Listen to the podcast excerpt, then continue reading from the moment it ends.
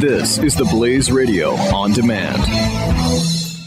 Experts at Web.com want to build your business a successful website for free, just like we did for these current Web.com customers. We've used and, and looked at other website designers, but there's nobody better than Web.com. Web.com can build your website in as little as seven days free. Plus, we'll promote it on all the major search engines like Google, Yahoo, and Bing. If after 30 days you're happy, we'll continue to provide promotion, hosting, support, and maintenance, all for one low monthly fee. If not, cancel and pay nothing. If you're in business today and you don't have a web presence, you won't be taken seriously. Call right now and you'll also get a free .com or .net domain name for your new website powered by VeriSign, the world's leading domain name provider. Call 800-490-1099 or go to web.com slash radio. That's 800-490-1099. No upfront charge for site build, after which ongoing fees apply. Rights to site are relinquished when canceled. Domain included during active service, after which fees apply. Breaching the fault lines of today. Welcome to Reform This with Dr. Zuhdi Jasser on the Blaze Radio Network. This is Dr. Zuhdi Jasser, and welcome back to another episode this week of Reform This on the Blaze Radio Network. Your faithful American Muslim Patriot, joins you every week. Thank you for being with me. Thank you for subscribing. And if this is your first time listening, I hope you enjoy hearing from not what I like to believe is a voice in the wilderness, but one of the few voices willing to speak up from a position of tough love within the Muslim community, but also a position of true love of the American freedom American Constitution and the need to defend our principles of liberty against Islamist theocracy. On this program, I try to bridge the broad divide between the Islamist world and the land of freedom and liberty. And since we last talked last week, there has sadly been another spate of attacks upon our nation. Two major attacks one, multiple bombs placed in New York, as I'm sure many of you have heard this week, done by a radicalized Afghani Muslim who decided to place bombs on multiple locations in New Jersey and in New York City. These bombs were clearly the type that were used in the first World Trade Center bombing, uh, the uh, I'm sorry, not the first bombing, but the first attempt at one with the Times Square bomber and Faisal Shahzad, who tried a pressure cooker bomb, and then the Boston bombing with the Tsarnaev brothers, who used a pressure cooker bomb. And these were multiple pressure cookers that were found, placed apparently by this Mr. Rahami and his wife was found in UAE trying to escape, had left the country a few days earlier. So, per the profile, it appears that the couple was involved together. But we'll see what she has to say now that the uh, Emirates have uh, captured her and will likely have her returned. And then we had another attack this week in a mall in St. Cloud, Minnesota, in which a ISIS operative decided to take a knife and stab nine victims and then declare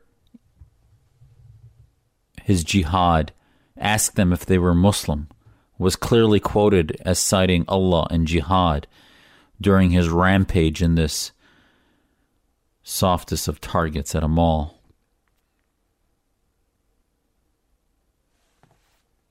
How much of this are we going to sustain? How much of this before these attacks wake up Muslims to what we need to do? Or start pushing Americans to the tipping point of locking down our society into protection mode versus our continued normal normalcy that we've had? Or will we become like Israel, where attacks happen on a weekly basis and God forbid it becomes sort of a new normal?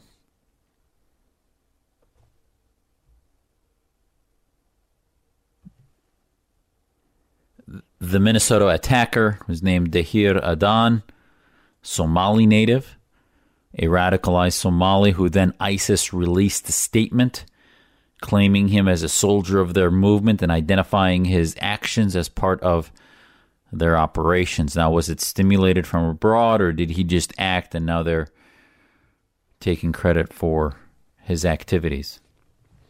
But his act of terror was clearly not only treasonous, treasonous and barbaric, but part of the ISIS operation, as that's what he declared, no different than Omar Mateen did. Rahami in New York is not speaking. He has locked up and is not cooperating with police, and we don't know what he's doing. You know, I'll let you get the rest of the news details on these two horrific incidents that have again made my phone ring off the hook with news agencies and others wanting the opinion of what they feel is a rational Muslim who seems to address the problems. And my heart just gets tighter and tighter squeezed after every one of these. Because we have a serious problem within the House of Islam, and we still, after every one of these, the media untangles the details as if somehow the narrative of Rahami's domestic violence, how he stabbed his brother, how his dad claimed he was a terrorist, and the FBI came and interviewed him. Every one of these guys seems to have had some interaction with the law, either legal or criminal, or interactions with the FBI and been interviewed and then released. So the hand wringing will continue, and did they miss signs?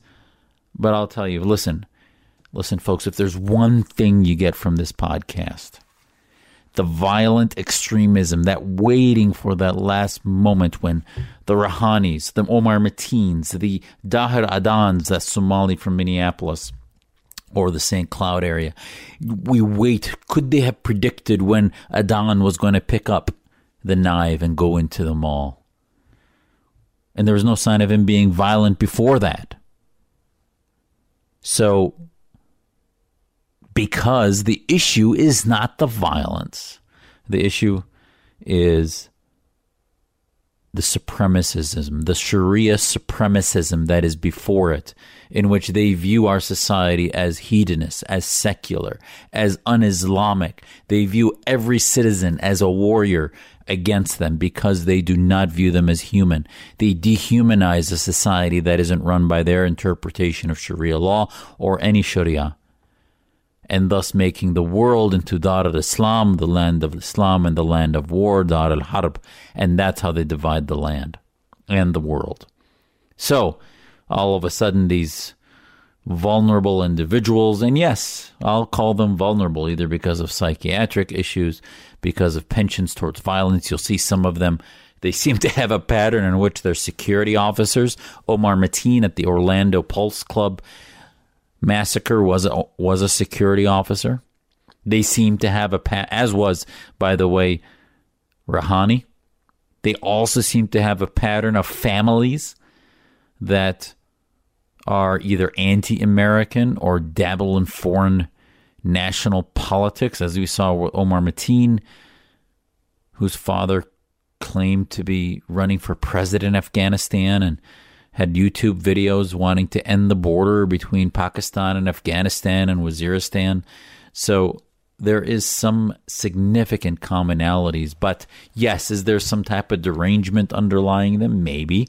But that's not what causes them to act. The virus finds a susceptible host and might make them militant but the vast majority of Muslims infected with the virus of political Islam, Islamist supremacism, Sharia law, a belief just like the communists hated our system and the socialists don't like our system, the Islamist theocrats don't like our system. And that's the virus. And within that virus, once it gets into vulnerable people, vulnerable violently, it can then turn on to make them commit acts of barbarism.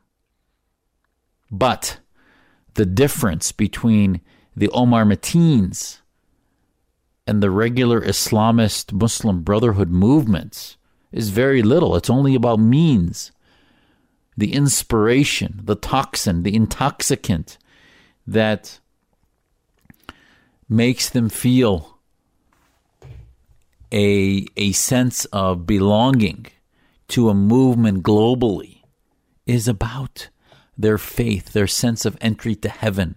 It's not derangement of violence. A few of them are the ones that get operationalized and they may become violent, but the bigger, the deeper global and domestic problem is the cauldrons, the swimming pools in which these guys are floating.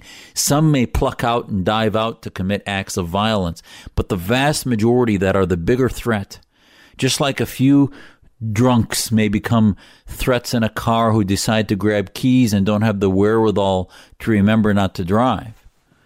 The vast majority of Islamists, the vast majority of moderate and significant drinkers may not get in a, in a car and drive drunk. But that doesn't make them not participating in the same intoxicant or the same supremacism. So, this is the issue. And every time we have one of these attacks, we don't talk about it. None of the CNN, CBS, ABC, they're doing analysis of these individuals. Now, for the next two weeks, we're going to hear about Rahami climbing up and his, his family history and how his dad talked to the FBI. These are all sort of last final steps.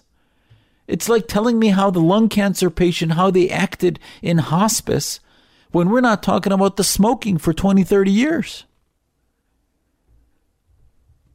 And the smoking is the Islamism, the sense of hate for the West, the anti Semitism, the homophobia, the ideas that Rahami felt drew him away from the society.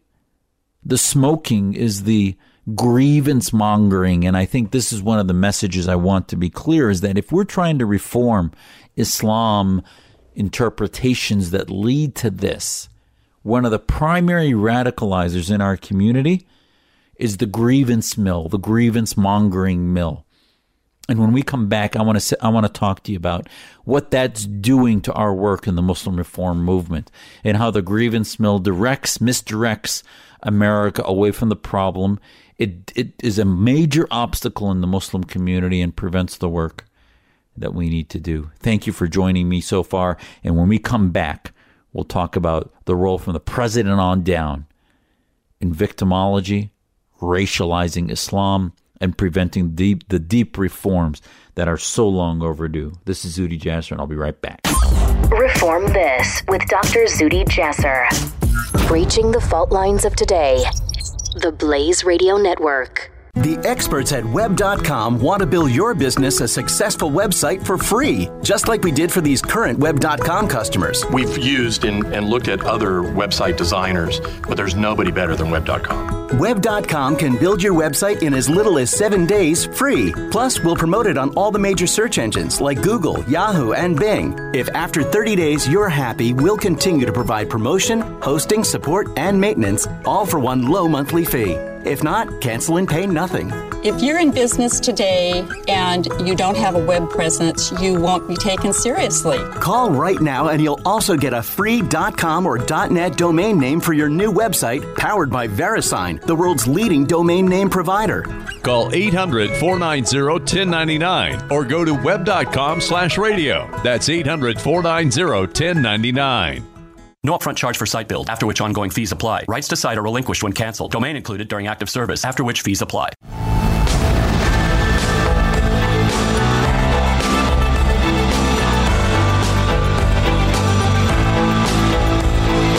This is Dr. Zuhdi Jasser on the Blaze Radio Network. This is Zuhdi Jasser. Welcome back to another segment of Reform This on the Blaze Radio Network. Faithful American Muslim Patriot trying to give you a little sample of the ideas that we try to reform at their epicenter and how that reform needs to happen, but what the obstacles are. And after every attack, the country comes together, it unites, it creates a remembrance of what we stand for. We try to make sure that the lives lost, those injured whose lives have been changed forever, are not lost for naught.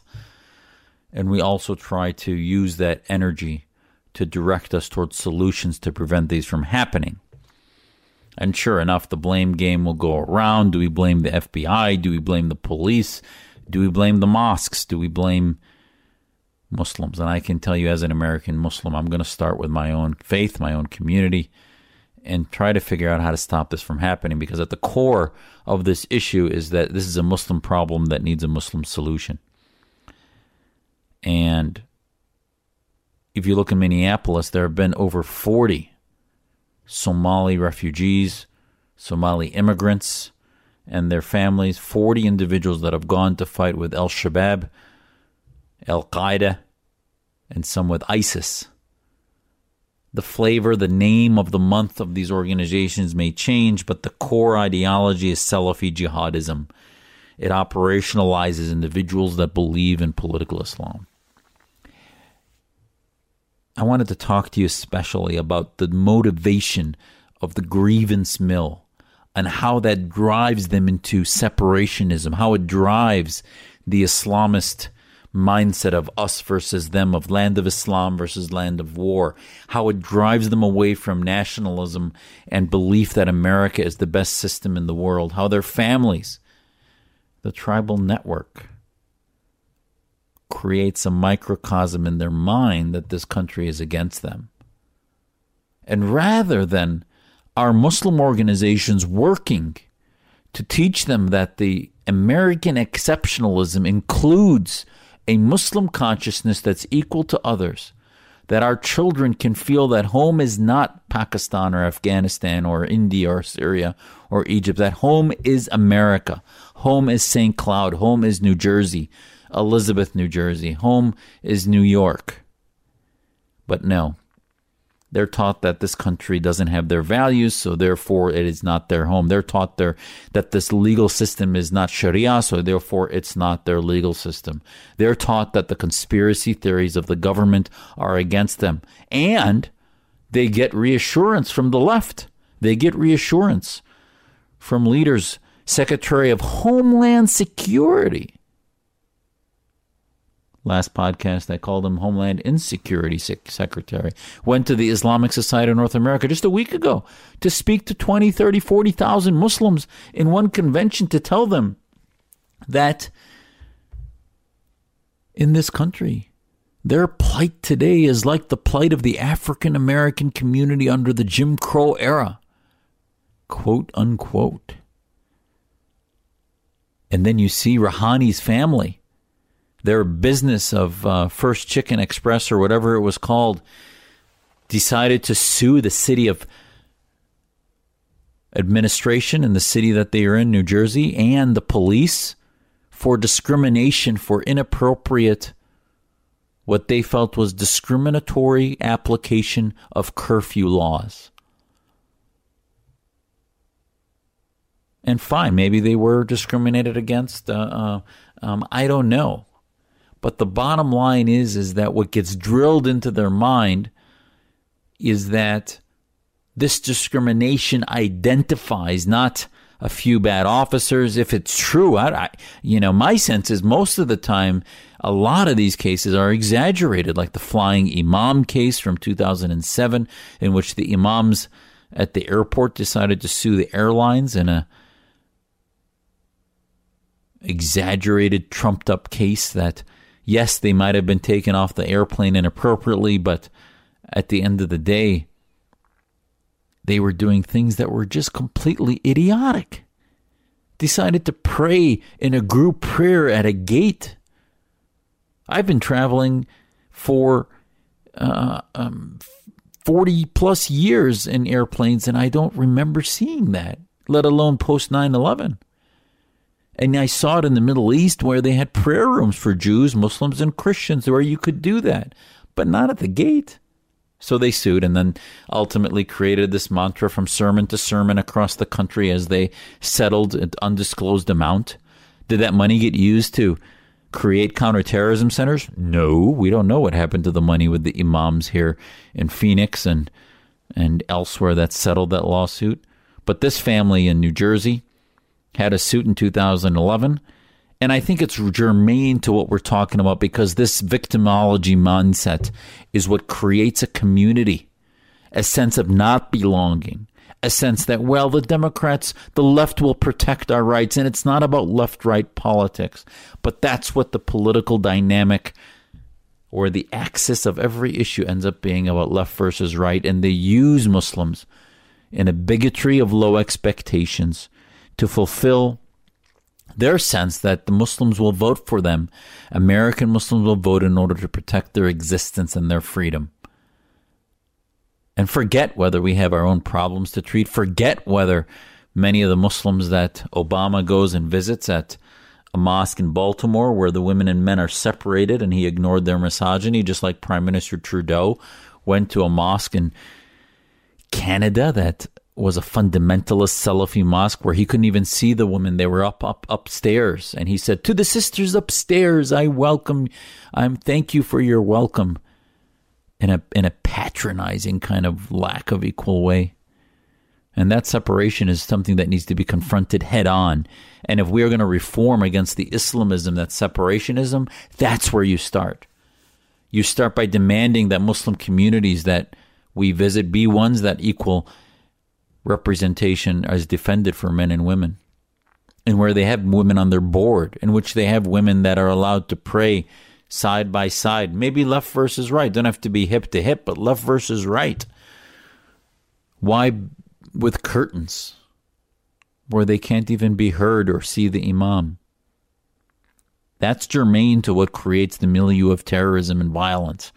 Because once they're separate in their societies, once our communities are separated out from a society that they view as hedonistic in the way that it mixes men and women, then it becomes a Saudi Arabia inside an America.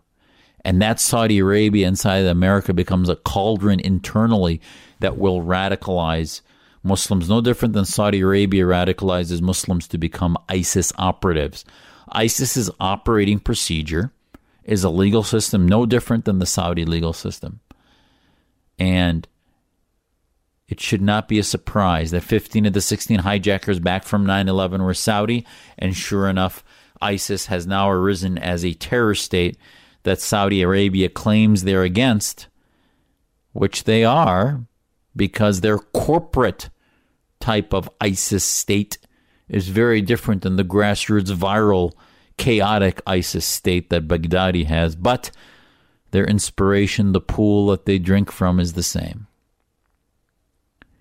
So if you look at the mosque that Rahami went to,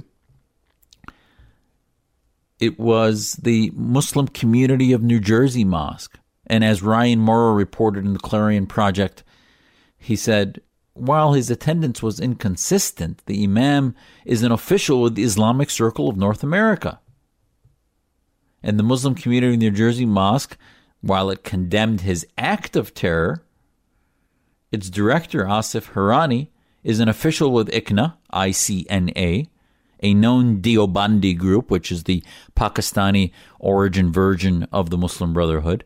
They have significant leadership elements of Yusuf Qaradawi, a known Sunni ideologue, supremacist of the Muslim Brotherhood movement, at least inspires the Muslim Brotherhood movement. And ICNA was derived from the Jamaat Islamiyya Party of Pakistan, the Deobandi Islamist supremacist movement. Their 300 page guide, as Ryan lays out, tells ICNA supporters that some of the pioneers of the movement include Hamas financier Yusuf Qaradawi.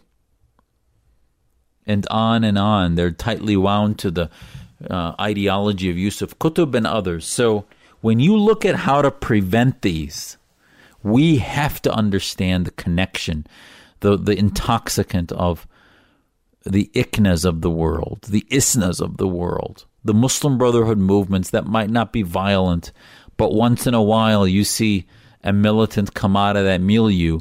It's a combination of two milieus. One, the grievance narrative that separates them out and makes them focus as victims and forget all the deep work they have to do with reform and modernization.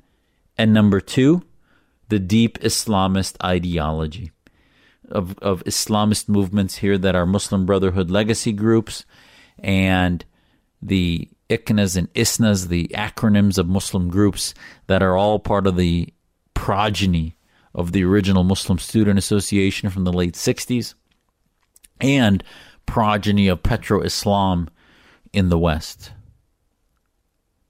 So knock it off, Secretary Johnson, with the insulting bigotry of low expectations.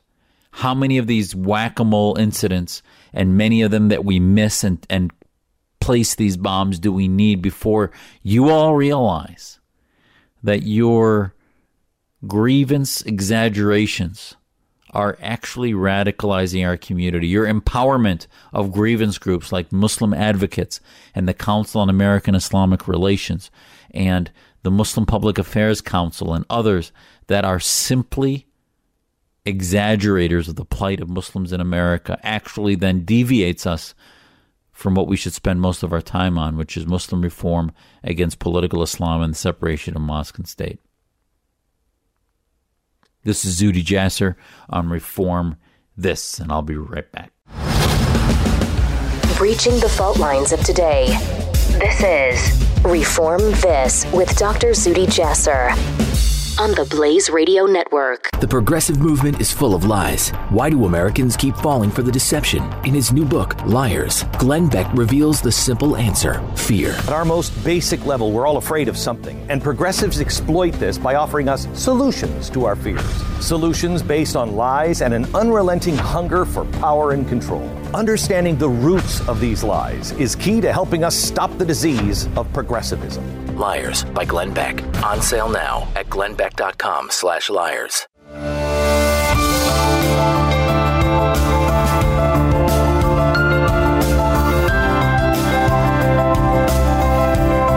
This is Dr. Zuhdi Jasser. This is Dr. Zuhdi Jasser. Welcome back to another segment this week of Reform This, your faithful American Muslim patriot.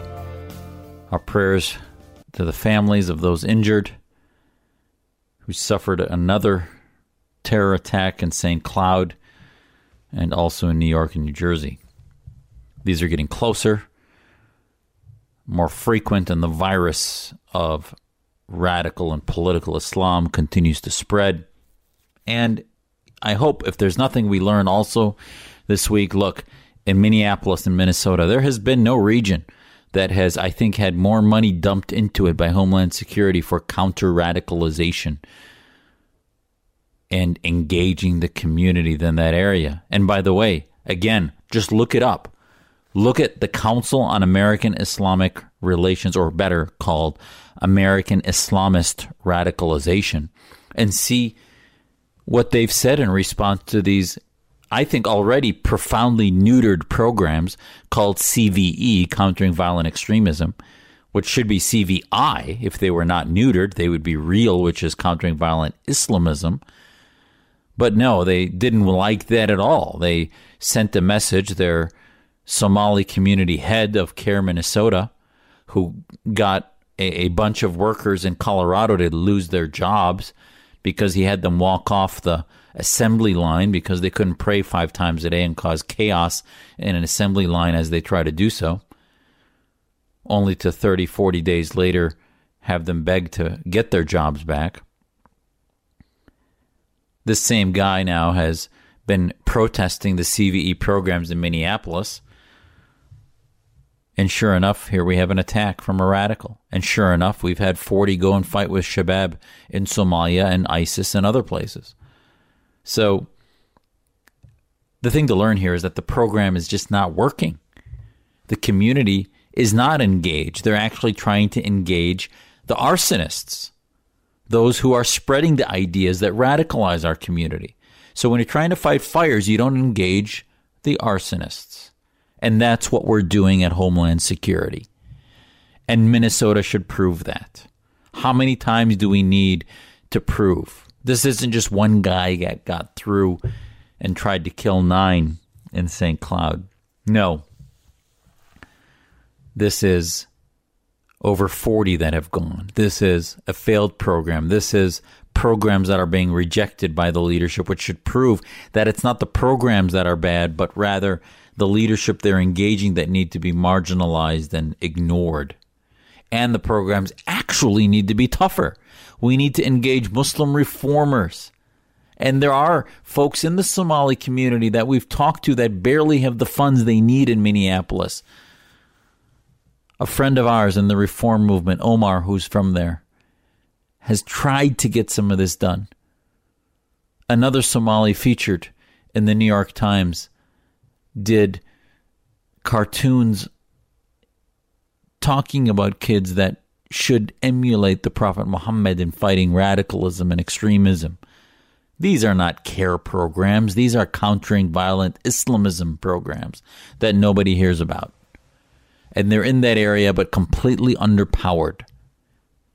That's what we should be having a conversation about right after these events. No, what we're hearing about is George Soros in Europe deciding to dump half a billion dollars into helping refugees. And I think from a humanitarian perspective, that's laudable. But that money's not going to go to teaching them German or French nationalism or teaching them secular law and how to reject and reform Sharia law that they bring with them or their tribalism or their inability to critique tribal clerical leaders. No. That's just going to go to give them food and shelter and institutionalize their grievances and racialize their identities and prevent any criticism of Islam and Islamism and actually empower ideas like Islamophobia. That's what we see happening with Media Matters, Center for American Progress, and other far left think tanks with Soros money behind it. That's what's going to happen. But it's not just the Soros Foundation, but corporations now, many in Europe, are lining up to help these refugees. And that's great. We have all of us, especially those of us who are from Syria, have family that are affected by this. And we thank them for their humanitarian passion and compassion. But I have to tell you, if you really want to love the refugee population, we love all of them, not only Muslim, but Christian, Yazidi, atheist, secular, Druze, and others. We give them tough love and expect them to, if they're going to come to America or France or Canada, they need to embrace our values first and foremost. We should not be engaged in a national fratricide where we let people come in who reject our values and want to destroy it either from within in a civilizational jihad or spread evangelically their ideas of da'wah or Islamic spread of their milit of their pre-militant, the precursors of political Islam. And that's where we've been weak. We've been ignoring the precursors. We've been ignoring the nonviolent jihad that becomes violent jihad. We've been ignoring the nonviolent anti Semitism that becomes anti Semitic violence against Jews. And the nonviolent homophobia that becomes violence against the gay community. The nonviolent misogyny that becomes honor violence and honor killings. On and on. This week we found uh, German Chancellor Angela Merkel doing a mea culpa on the some million, I think, refugees that she accepted into her country, saying that if I could turn back time for many, many years to better prepare for this. Why is that? Well, she sees her political hide at stake. And she saw the sonic boom that she accepted. But still, they don't realize that the, the reason the people are responding as they did in Brexit with a national identity response is the the influx of those coming in are not just simply refugees. These are not political refugees. They are simply escaping a war. And when you accept refugees, you should only accept political ones that believe in your system over the one they left. Or provide camps that allows them to stay until they go back and they can go anywhere, not just Germany, but they should go to Saudi Arabia or other countries that maybe they share their values with. But no one's talking about ideological vetting. And our Muslim reform movement has a two page declaration that could be used. In one of these podcasts a few weeks ago, as you may remember, I did a mock interview with a Abdul who I think could have been used as sort of a template of how to start some of these conversations. But unfortunately, the huge influx, too fast, too many, is dividing these countries and is going to start to create war on the streets. And I think that's what's happened in New York and elsewhere. Now, I know, I know, uh, Rahami was an Afghani citizen of America. of, of Afghani origin. Adan and, and Minnesota also had been here many years and was radicalized here in America, was not a refugee. None of these have been Syrians. So, on the one hand, I think that's important to highlight because it should tell you that when they're coming here, I believe they realize the beauty that is America, that is giving them freedom that they can't get in their own country. But then when they get here, they get swooped up by the Islamists, by the CAIRs and the MPACs and the medical Muslim advocates and the ICNAs, the Islamic Circle of North America. They get swooped up by them and told the old conspiracy theories. They get swooped up by these groups that are working with foreign governments like Iran and Saudi Arabia, hand in hand, and apologizing and teaching them their Wahhabi Salafi jihadism, the mentality of separatism, the hate for Western sy- systems. And the rest of us secularists, us reformers, don't have the organizational capacity to bring these immigrants in. So slowly, the mosques they go to, the Islamic organizations that claim to speak on their behalf and defend their rights, end up radicalizing them, while the White House, from the bully pulpit, and the Secretary of Homeland Security and others also radicalize them by telling them that they are treated like third class citizens in this country that's no longer wonderful and great, but in a country that has hashtag Black Lives Matters movements happening and and hashtag Clockboy and all these other grievance mills that are exaggerated. They're never reminded of the beauty of the freedom and the Constitution that is unparalleled in any Muslim majority country. And it radicalizes them. It starts them on that stage, first stage of self identification with the jihadi movement. And these are all stages of jihadism. You go from being at home and watching it to going into the field, onto the st- in the stands of the stadium and cheering it, and then onto the field as a jihadi. And not all of them end up on the field. Most of them stay at home. Some of them end up in the stadium, and a few of them end up on the field. But the jihadism, the jihadization is clear. And the NYPD report on radicalization in the West did talk about that I have copies of it. It's available online somewhere, but it defi- despite it being removed from the public space because, again, of these grievance groups that don't want us talking about using terms like jihadization or Islamization. And this week I testified to the House Homeland Security Committee, Subcommittee on Oversight Management, about why these terms are important and why identifying the Islamist ideology is key. This is Zuhdi Jasser on the Blaze Radio Network and your faithful program, Reform This. We'll be right back. You're listening to Reform This with Dr. Zuhdi Jasser, the Blaze Radio Network. Coming up today on Pat and Stu. Yeah, and do we know if he's on Tinder? We don't. Snapchat, Snapchat, on Snapchat. That's Instagram. I know. That's where he should be, though. He should- At least Correct. Snapchat delete your freaking That wa- messages, Anthony. And that's what I was thinking when I was trying to get through this morning. We never had a chance in the radio show, but you'd think, okay, even he would say, okay, they're after me on Twitter. I could go over here. Pat and Stu.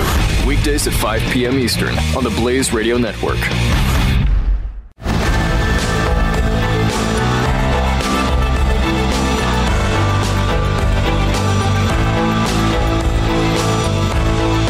You're listening to Reform This with Dr. Zuhdi Jasser, the Blaze Radio Network. This is Dr. Zuhdi Jasser. Welcome back to our last segment this week of Reform This. I hope and pray we never have to have a conversation again after an attack on our homeland or an attack abroad against any innocence by an act of Islamic terror.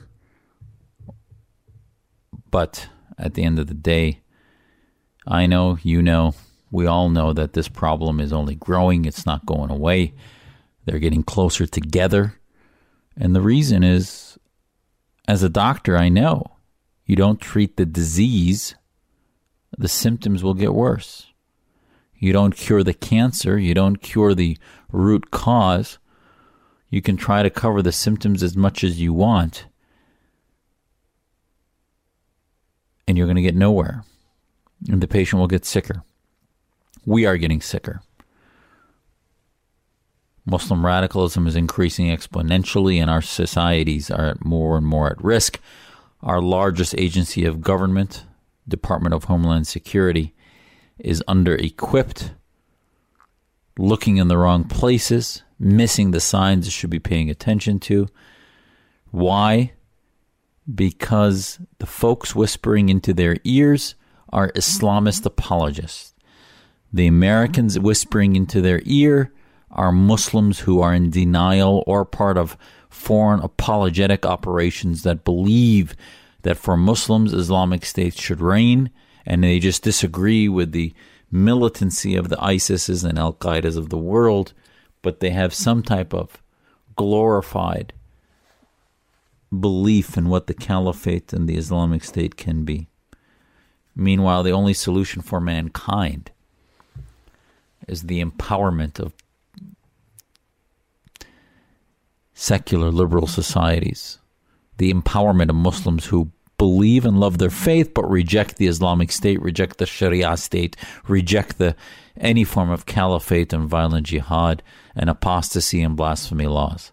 That's the only solution for mankind. So what I wanted to leave you with in this last segment is hope. There is hope. That hope though is going to have to be encapsulated in a strategy after every one of these, we need to not only react to this one guy and his family in New York, this one guy and his family and his how ISIS got to him. He was not radical. You know, maybe online he was operationalized. Maybe Rahami, by traveling to Pakistan, became militant. Not maybe, probably.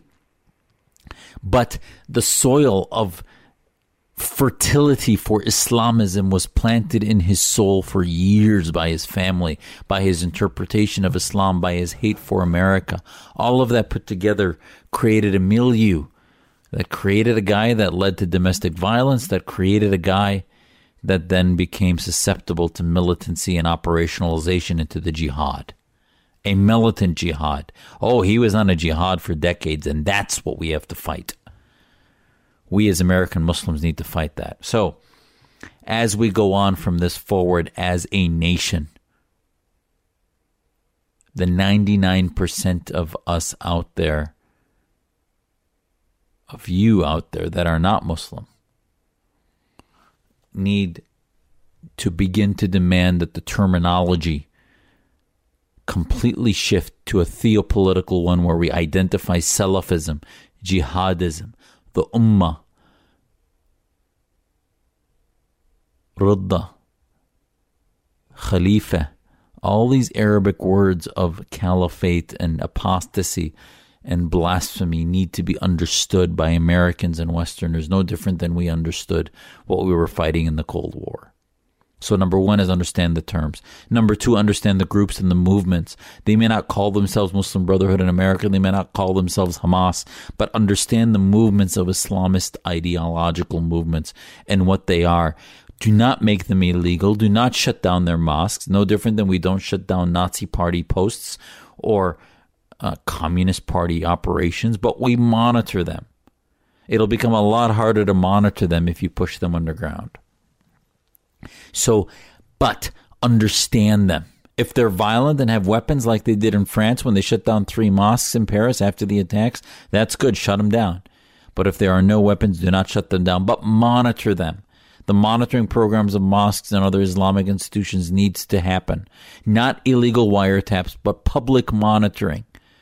It's not profiling. That is appropriate analysis and understanding of areas in which the incidence of radicalization is much higher than it would be at a Italian deli.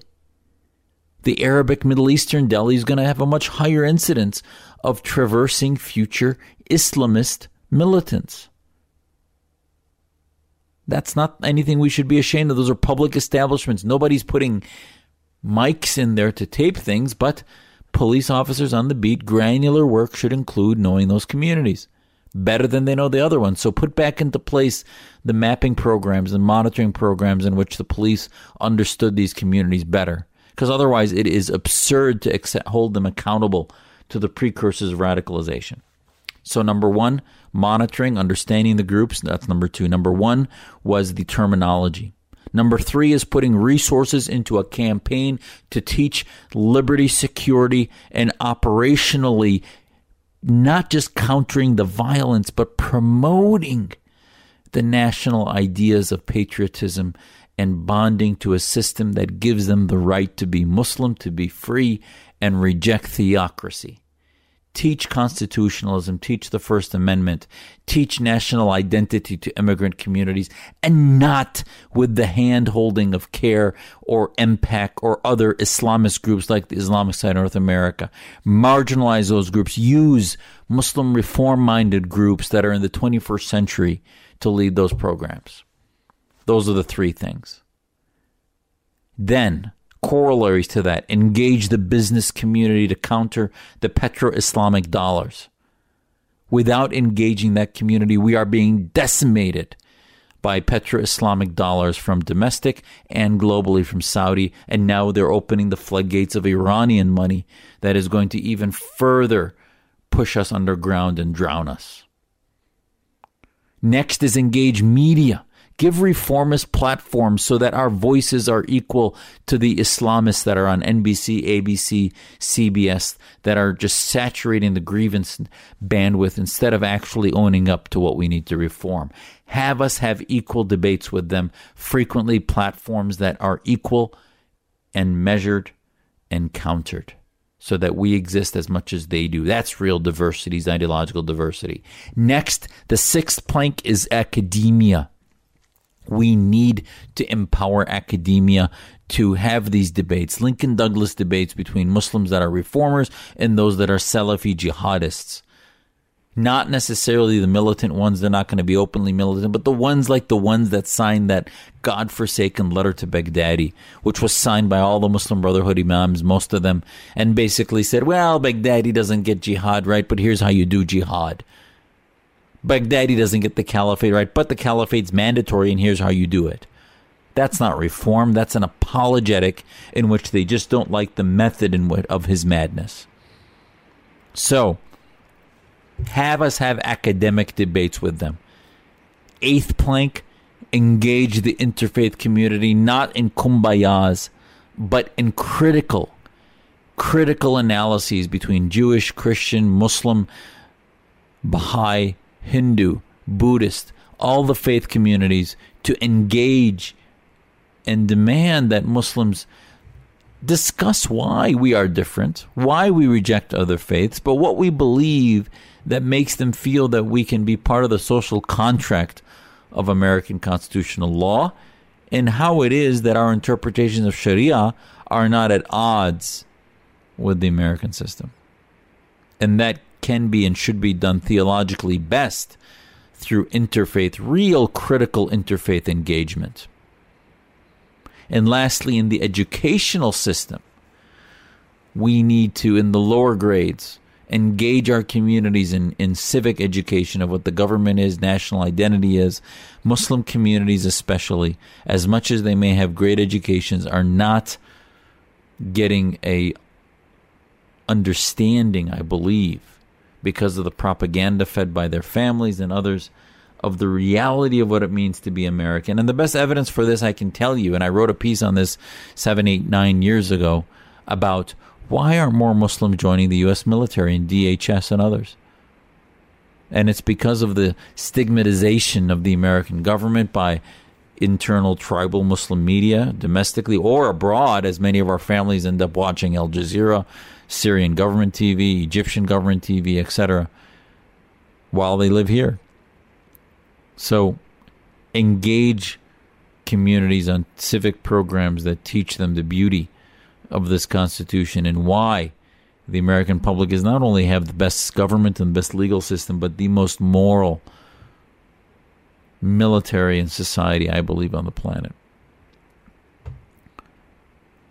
And I would also add one other thing, which is do not change the identity, the immigrant identity of America. Yes, we should vet and keep America safe against our enemies. No, we should not let any Islamists in, and that would then allow more Christians, Yazidis, and others to come in because the Islamists are probably 20 to 30 percent. But we should not change what it means to be American. That immigrant identity is our core identity. That is who we are as Americans, and that is what Americanism is. That is the best counter to Islamism, is a true definition of what anti theocratic Americanism was for the founding fathers. That's my guide for the week.